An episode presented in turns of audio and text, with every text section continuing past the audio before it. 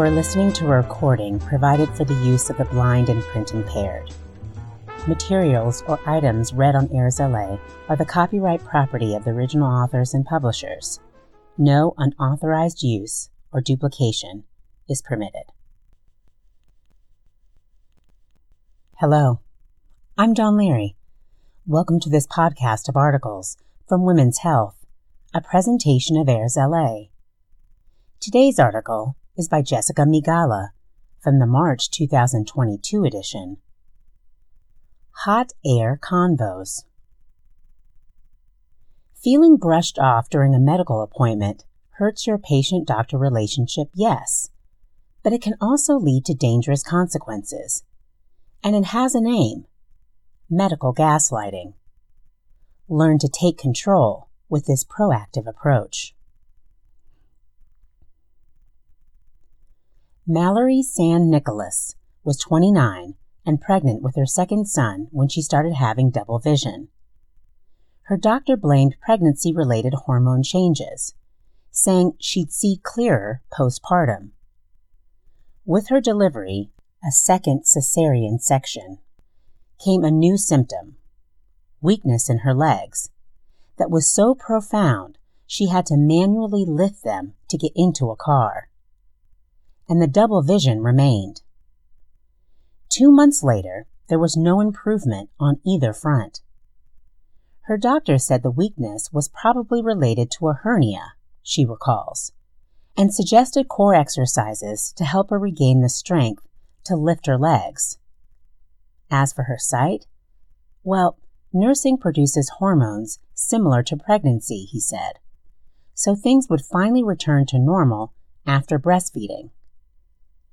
But deep down, San Nicolas, a CrossFit coach in San Diego, knew herself well enough to know something was really wrong. Yet, a year passed. She stopped nursing, and as suspected, nothing resolved. Each time she approached her provider with worries and questions, he urged her to wait it out. Her next move was making an appointment with a PCP, who also shrugged her off saying the mom of two just wouldn't bounce back as easily after multiple C sections. San Nicolas stressed to her doctors that her deteriorating vision was impacting her ability to drive her car safely, and she was offered an ophthalmologist referral. After a vision exam, San Nicolas remembers the eye specialist saying, Your vision is 20/20. What do you want me to do for you? And chalking it up to migraines. She was sent on her way with instructions to work on reducing the stress and anxiety in her life. Symptoms piled up until the weakness struck her arms and she couldn't put her hair in a ponytail or hold a coffee. She also couldn't swallow or force the right side of her face into smile. It was almost as if I'd had a stroke but I still waited a couple of months to go to the doctor because I was so concerned I would be blown off like I had been in the last two years, she says. We look to doctors to know everything, and mine tried to slap an explanation of anxiety onto whatever I explained. After a deep dive on Google, she finally had an answer.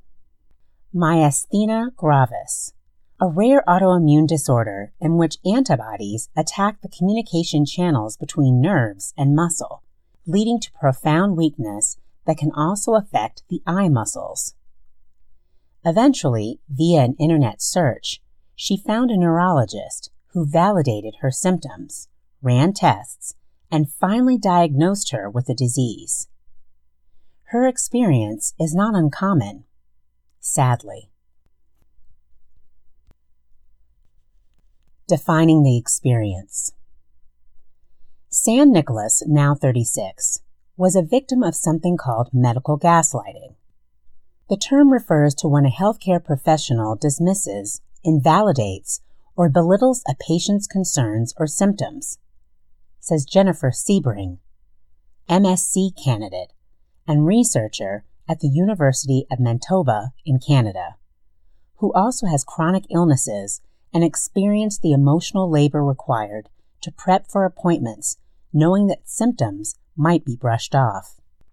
Sebring's recent research article, published last year in Sociology of Health and Illness, examines the long history of medical gaslighting and lays out how invalidating patients' concerns perpetuates health inequities.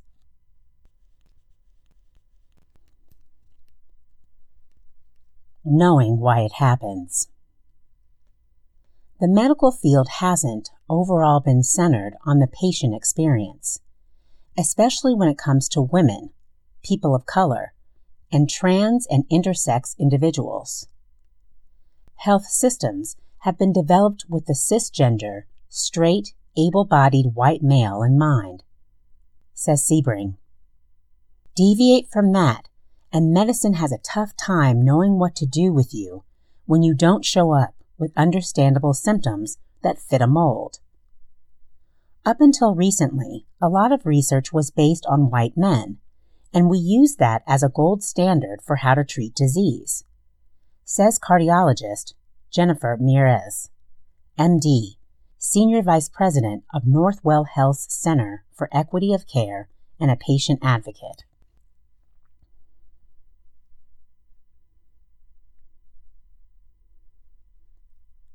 Tracking the toll. When you know your health team isn't all ears, you start doubting yourself and your doctor. That distrust often leads people to withhold information out of fear of judgment, which can result in catastrophic consequences, Dr. Mieres says, like misdiagnosis. The positive and very recent development, gaslighting as a term, is having a viral moment. See The Bachelorette the Real Housewives, and TikTok influencers utilizing hashtag medical gaslighting to circulate stories. So while it's still happening all the time, we're at least becoming more attuned to the concept overall.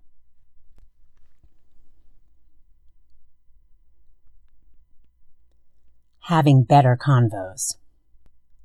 To be clear, it's not up to you to transform the medical system but approaching care like a partnership can help you grasp your individual power, says Dr. Mieres, who offers a game plan for how patients can best interact with doctors in her book, Heart Smart for Women. The most helpful thing you can do prepare for your visit, including by knowing what gaslighting at an appointment looks like. Bring copious notes, too. How exactly have you felt over the past six months? How has your lifestyle changed? Direct the conversation by being as specific as possible and ask your provider to document everything, including why they won't run a test. Adds Sebring. If you ever need to employ a last ditch tactic, say this I know my body. I'd love to brainstorm with you a few options for next steps to solve this. Or you can refer me to a specialist to investigate further. You don't need to play the role of good patient, Dr. Mieres says. And San Nicolas, who can finally enjoy hiking now that her condition is in remission, reiterates that we know our bodies more than anyone. In other words, it's worth it to find a doctor who will listen. The only one who suffers by waiting is you, says San Nicolas. Hear, hear.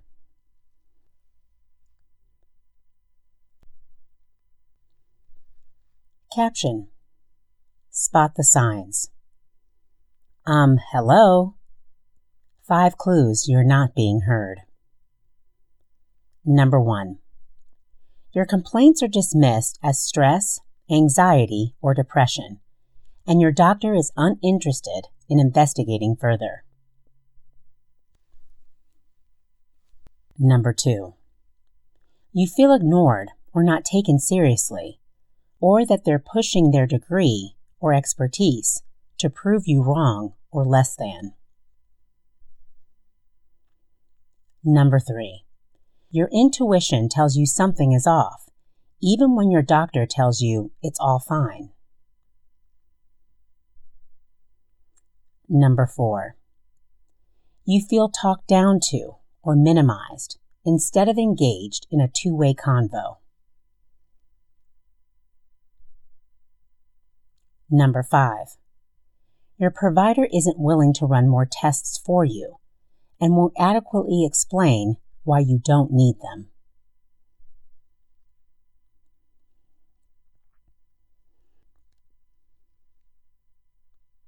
That brings us to the end of today's article Hot Air Convos. If you'd like to find out more about AIRS LA and the types of programs we offer, follow us by clicking on any of the social media links at the top of our web pages. If you like what you see or hear, please click that button. This podcast is for the sole use of our blind, low vision, and print impaired listeners. Any unauthorized use is prohibited. I'm Dawn Leary, and I'll be back soon with another article. Thank you for listening.